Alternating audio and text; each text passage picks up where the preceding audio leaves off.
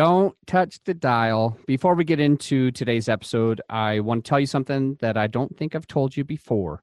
I'll be on stage at the Deal Maker Live event in Dallas, Texas on July 25th, 6th, and 7th. This event is going to be insane. Michael Blank will be there. Hal Elrod will be there. Corey Peterson, Robert Helms. Are you kidding me? Adam Adams, Joe Fairless, Andrew Cushman, Matt Faircloth, David Zook, Brian Burke, Michael Becker, Reed Goossens, Dan Handford, and Neal Bawa. It's going to be insane. I hope to see you there. Just go to dealmakerliveevent.com forward slash Adam to get an extra hundred bucks off and not to pay full price. Do the forward slash Adam. That link's in the show notes. So go ahead and go into the links and grab your tickets right now to Dallas. I'll see you on July 25th through 27th. It's time for the Creative Real Estate Podcast, your source for out of the box real estate investing strategies brought to you by realbluespruce.com. Here we're back with Carol Ellis, and this episode is all going to be about opportunity zones. This is something that you ought to know whether you're somebody who wants to run the opportunity zone fund or whether you're uh, heavily accredited or what do they call the uh, ultra wealthy and you need to get rid of some money and start getting some depreciation or and save on taxes. You're going to want to listen to the opportunity zones because it might not be everything that it was cracked up to be. So i'm here with carol ellis who's going to share her feeling on the pros and cons of opportunity zone and what you need to watch out for. Okay. Wow.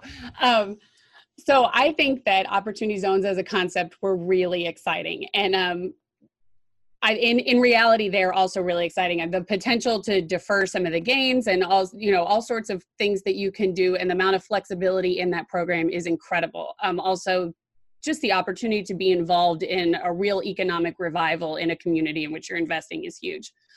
However, that legislation was written. I was at a conference actually this past January, and it was really interesting. Um, it was the Sam Freshman Standard Management CRE 2019 conference, and it was all about commercial real estate. And they had a big panel of people who were not only involved in opportunity zones, but also accountants, people who had been sitting on various you know other boards and things like that dealing with opportunity zones and the thing that was fascinating about it was what they said about sort of how quickly the legislation went through for opportunity zones and that it was written to create you know maximum opportunity possible but in doing that there were a lot of things that were not specified about how the opportunity zones would work. And so there have been all of these constant revisions to how they work and how they can be applied and things like that. And one of the things that they said was that it's just incredibly important to make sure you're working with someone who's actually managing your fund who is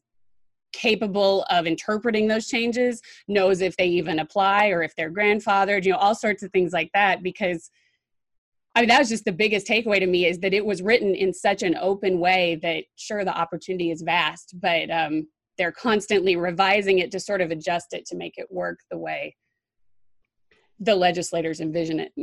and I think there's a lot to look at when it comes to the operators of opportunity zones there's a lot of people that have been operating these types of products projects um, whether it was building it from ground up or heavily putting a lot of money into into repositioning a property like a multifamily like like we run.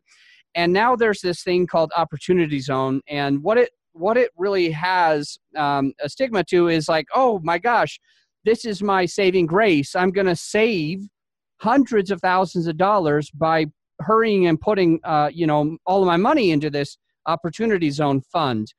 Um, but what i found just when i've actually went to the family office conference and other conferences maybe like the one that you went to in january is that a lot of the people that are starting opportunity zone funds have never run a fund ever in their life. They've never uh, ever uh, successfully pos- repositioned a property they just know that all of this money is flowing there and so they're getting involved right now so that they can have an opportunity zone fund What are your thoughts on that? Have you met anyone like like I have that's come up and been like, "Oh, I'm just going to do opportunity zone. It seems like the thing to do." Well, I mean, if you look at our at our industry, our sector, I mean, everybody either wants to invest in one because a lot of people simply want to be able to say that they're involved or or wants to start one. And again, they were written to make to draw that kind of involvement. But what's interesting is that that legislation was really written more to support small businesses versus real estate investors. And I don't think that they really expected this influx of what I would say is probably one of the most creative subpopulations in the entrepreneurial world. Um, and I think that's partly why there's all this revision and clarification and fine printing going on, kind of to deal with that because it is not is very complicated and i suspect it's quite hard to get involved if you do it correctly. Um, it is not that complicated to get involved either with an opportunity zone fund or even to you know at least take a stab at running something on a fairly small bait level. And um, that's amazing but it's also very dangerous. It's just like any other self-directed investment you know you can hang yourself if you're not careful yeah. Any closing thoughts on opportunity zones before we get into the final five?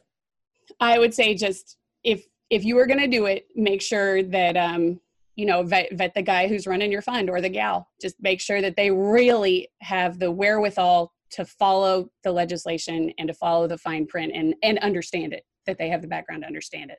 Is there is there a tip or a trick that you might have for somebody listening or watching that that is your way of vetting an operator? Is there a tip that that you can help somebody so that because most of us don't know what to do to vet. It's like what does that mean? Like do i do a background check? Do i call their mom what well, what do you what do you mean by that? well, and it's also it's harder because you know they say generally if you vet somebody who's running any sort of syndication, you say, oh well, look and see what the other ones they've done. Well, opportunity zones are relatively new.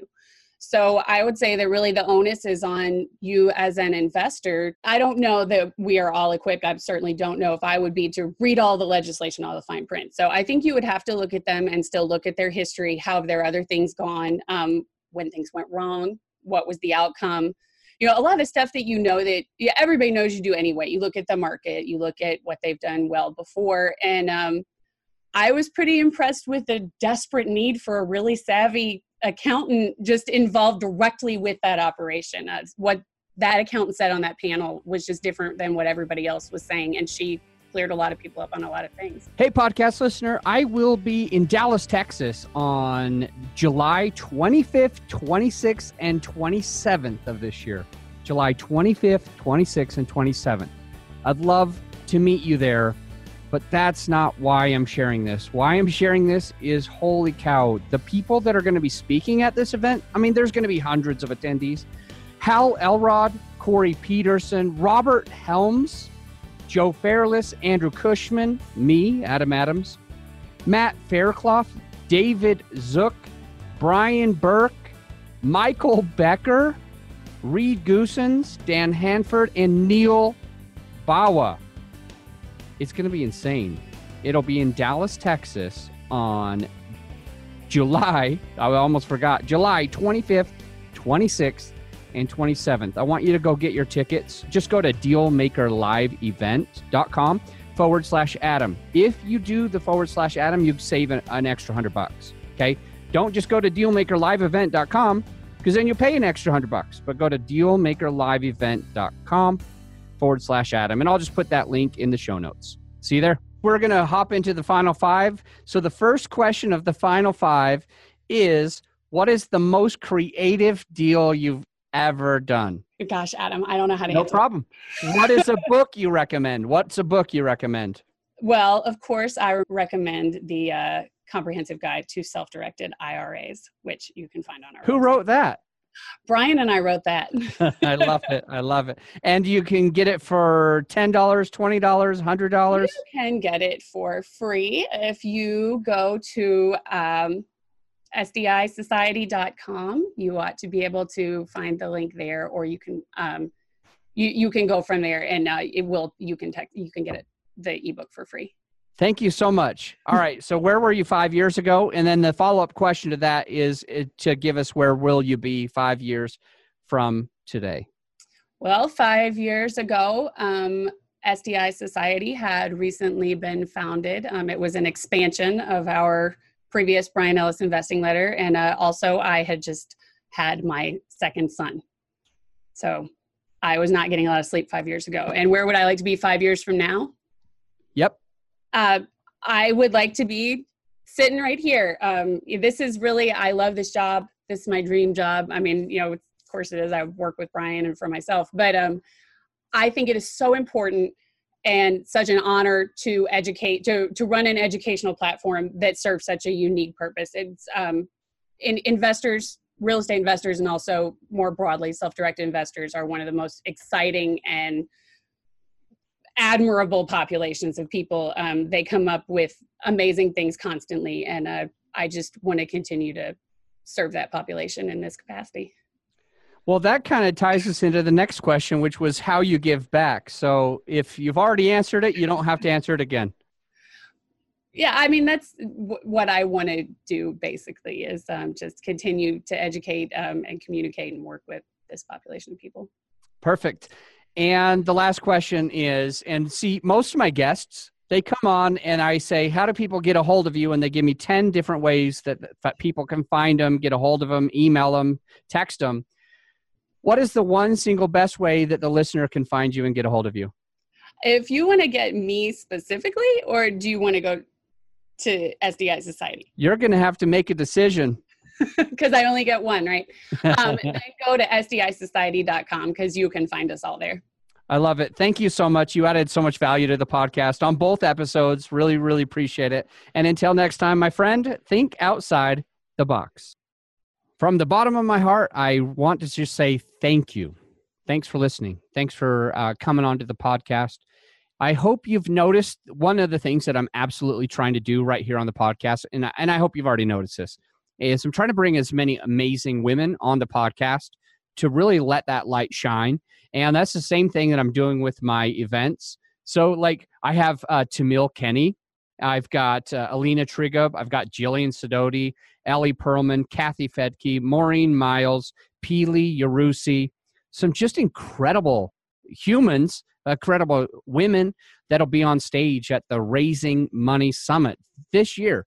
I hope you decide to go ahead and grab your tickets and see what all of the speakers, not just the women, but the men and the women, have to to do and present for us. I think we're going to learn a lot, and not only that, but the networking is going to be outrageous. So, I hope you'll accept my invitation to come to the Raising Money Summit by going to raisingmoneysummit.com. Check out all of the speakers, the ones that I just mentioned, and the rest of them as well. Check out the speaker lineup check out the already amazing ticket prices that we have and grab your discount for it as well.